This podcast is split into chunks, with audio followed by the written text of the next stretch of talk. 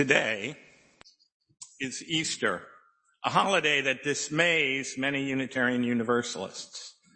Claims about Jesus' bodily resurrection and his ascension to heaven, when taken literally, as they seem to be by many Orthodox Christians, defy UU sensibilities, and as a result, most Unitarian Easter celebrations shy away from the Jesus story and focus on the rebirth of the natural world. And I've done this myself from time to time, but this being my last year as your developmental minister, I want to try one final time to explain Jesus and the universal Redeemer myth in ways that you UUs can understand and perhaps for some of you get behind. Now consider the social and political context in which Mediterranean and Middle Eastern, the Mediterranean and Middle Eastern world at the time Jesus appeared on the scene, how intrigue within the Roman aristocracy had led to the collapse of the Republic and its transformation into a ruthless and militaristic Roman Empire. Ancient Palestine in those years was a Roman province or territory. Its rulers cut a deal with Roman authorities, enabling them to survive semi-autonomously. This infuriated the more zealous Jews who, in turn, called for armed rebel- rebellion and looked for a King David-like Messiah who would lead the uprising. Into this situation, walks Jesus, an unknown provincial living on the edge of a ruthless, heavy-handed empire amid increasingly desperate zealots looking frantically for a revolutionary patron, patriot to lead a rebellion and anxious religious nuts combing prophetic literature and looking for a sign. As I've said a few times over the last 46 months, the New Testament contains two religions. The religion of Jesus and the religion about him. UUs have always been more and really most concerned with the religion of Jesus, his life and teachings. Thomas Jefferson, a Unitarian, described these teachings as the most perfect system of ethics ever proposed. Its salient characteristics include his, prop, his proclamation of the kingdom of, of the kingdom or reign of God within us. Kingdom of God is within you or in our midst. It's ambiguous translation from the Hebrew. His use of parables, wherein he described a radical new order, an order he seemed to imply that prevailed for those who chose to see and believe in it. His third, his periodic withdrawal for purposes of prayer and meditation. And fourth, his alleged capacity to heal. Now this, this may have been a metaphor. You know, people say, things like, I was blind until I met this guy and now it all comes clear. Now I can see. Uh, or I was walking around lame. I didn't have my full capacity until this encounter. Last week, Christians, last weekend, Christians across the, across the globe celebrated Palm Sunday, Jesus' triumphant entry into Jerusalem. He came to the ancient provincial capital along with some loyal followers to proclaim his vision of the imminent kingdom to the throng gathered there for the annual feast of Passover. Immediately he drew attention to himself by upsetting the tables of the entrepreneurs exchanging foreign for Israelite currency in the shadow of the temple.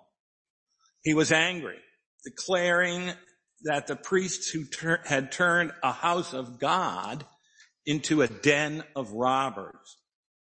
His act of overturning the tables of the money changers is found in all four gospels.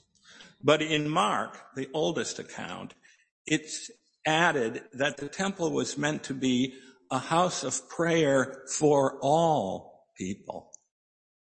In Mark's telling, Jesus is more than a reformer who wants to clean up temple corruption. The change he has in mind is revolutionary. Not only to clean up the temple, but to transform it, not just for the people of Israel, but the pe- people the world over. Upsetting the money changers, together with his teaching in the temple area, quite likely added to his popularity with the people. But it clearly incurred the hostility of the Sadducean temple clique. At this point, Pontius Pilate, the Roman military governor, possibly fearing that this popular religious leader with his teaching about some kingdom other than Caesar's might become the center of a popular disturbance or revolt against Rome, arrested Jesus. Following a summary hearing, he was condemned and crucified as a criminal. His followers, their hopes for a new order utterly dashed, were crestfallen. The story now becomes the religion about Jesus.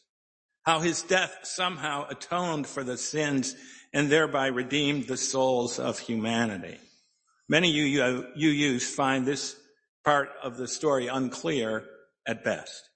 And with good reason, since the universal redeemer myth requires an a priori belief that humanity is somehow intrinsically flawed and in need of redemption. Unitarian Universalists, however, do not as a rule believe in an over compelling original sin. The problem, I think, has to do with the word sin. Missing the mark. Anyway, Unitarians don't believe in sin as evil. It gets mixed up with that concept. If we contemplate sin as being not about evil, but about off-centeredness, about missing the mark is the Greek, about just being off base, uh, in your, in your mind and in your priorities, then the Redeemer idea makes a whole lot more sense. Think of it this way. In the midst of the dereliction and corruption that was imperial Rome, the prophet Jesus appears. He offers an ethical, down-to-earth, uplifted view of life and human destiny, one that captured the imaginations and consciences of almost all the people who heard it. People were inspired and hopeful. Their cynicism and despair gave way to optimism and confidence, not only in themselves, but in society too, that somehow this, this youthful leader might usher in a new, more just and humane order. All of this was in the air and in people's hearts when suddenly it all came crashing down. It was like when John Kennedy was assassinated or Robert Kennedy or Martin Luther King. Even worse, since at least in those contemporary instances, officialdom designed public mourning rituals to help the nation heal.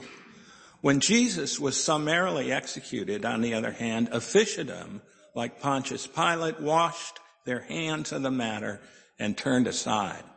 So much the better, they seem to say, to have that rabble rouser out of our hair. Jesus' followers went from great optimism to fear to disconsolate grief, all in a matter of hours.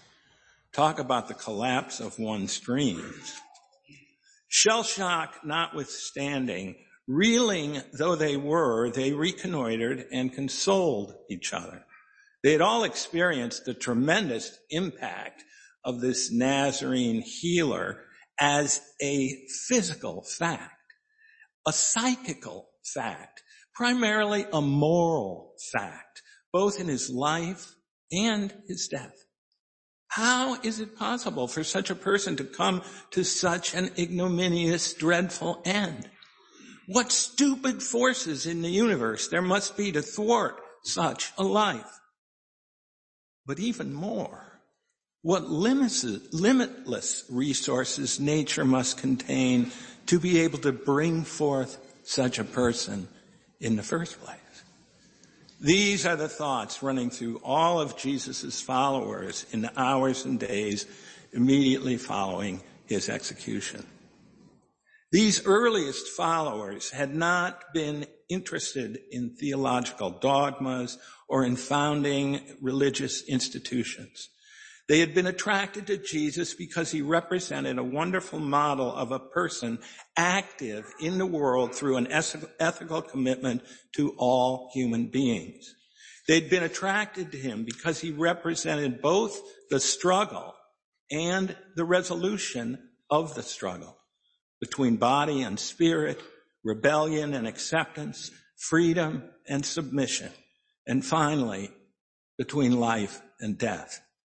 They'd been attracted to him because he exemplified the passages through which all of us, all of us who are growing must pass. The way in which he lived and the spirit by which he lived gripped their hearts and imaginations and enlisted their commitments despite the ignominy of his death. Think about it a protester who had challenged the leaders of his community for being too commercial, a heretic who publicly disparaged long-held religious customs, an inclusivist who ministered to the hated Samaritans and cavorted with known low types, a bohemian who ate and drank with notorious sinners and said prostitutes would be among the first in paradise, a radical who with no thought to his own comfort followed only the law of love, a hero who faced his judges with equanimity and non-defensiveness, a martyr who, forgiving his enemy, enemies, bravely faced his death and gave himself to the mercy of God. These are the memories of the prophet called Easter and which remained long after the grief of the crucifixion. They are qualities we celebrate today. Redemptive qualities that engender for those who, who have integrated them into their own lives great meaning and purpose. They offer direction and arouse deep connections to other people and to life itself. And that inspire others to follow in Jesus' footsteps from the early Christians to Martin Luther King and to us today. The prophet died, but the message, the living spirit by which it was delivered lives on. That spirit, that message is Easter. And like the ever renewing earth, it will not and cannot die, but liveth on and on. So may it be. Amen.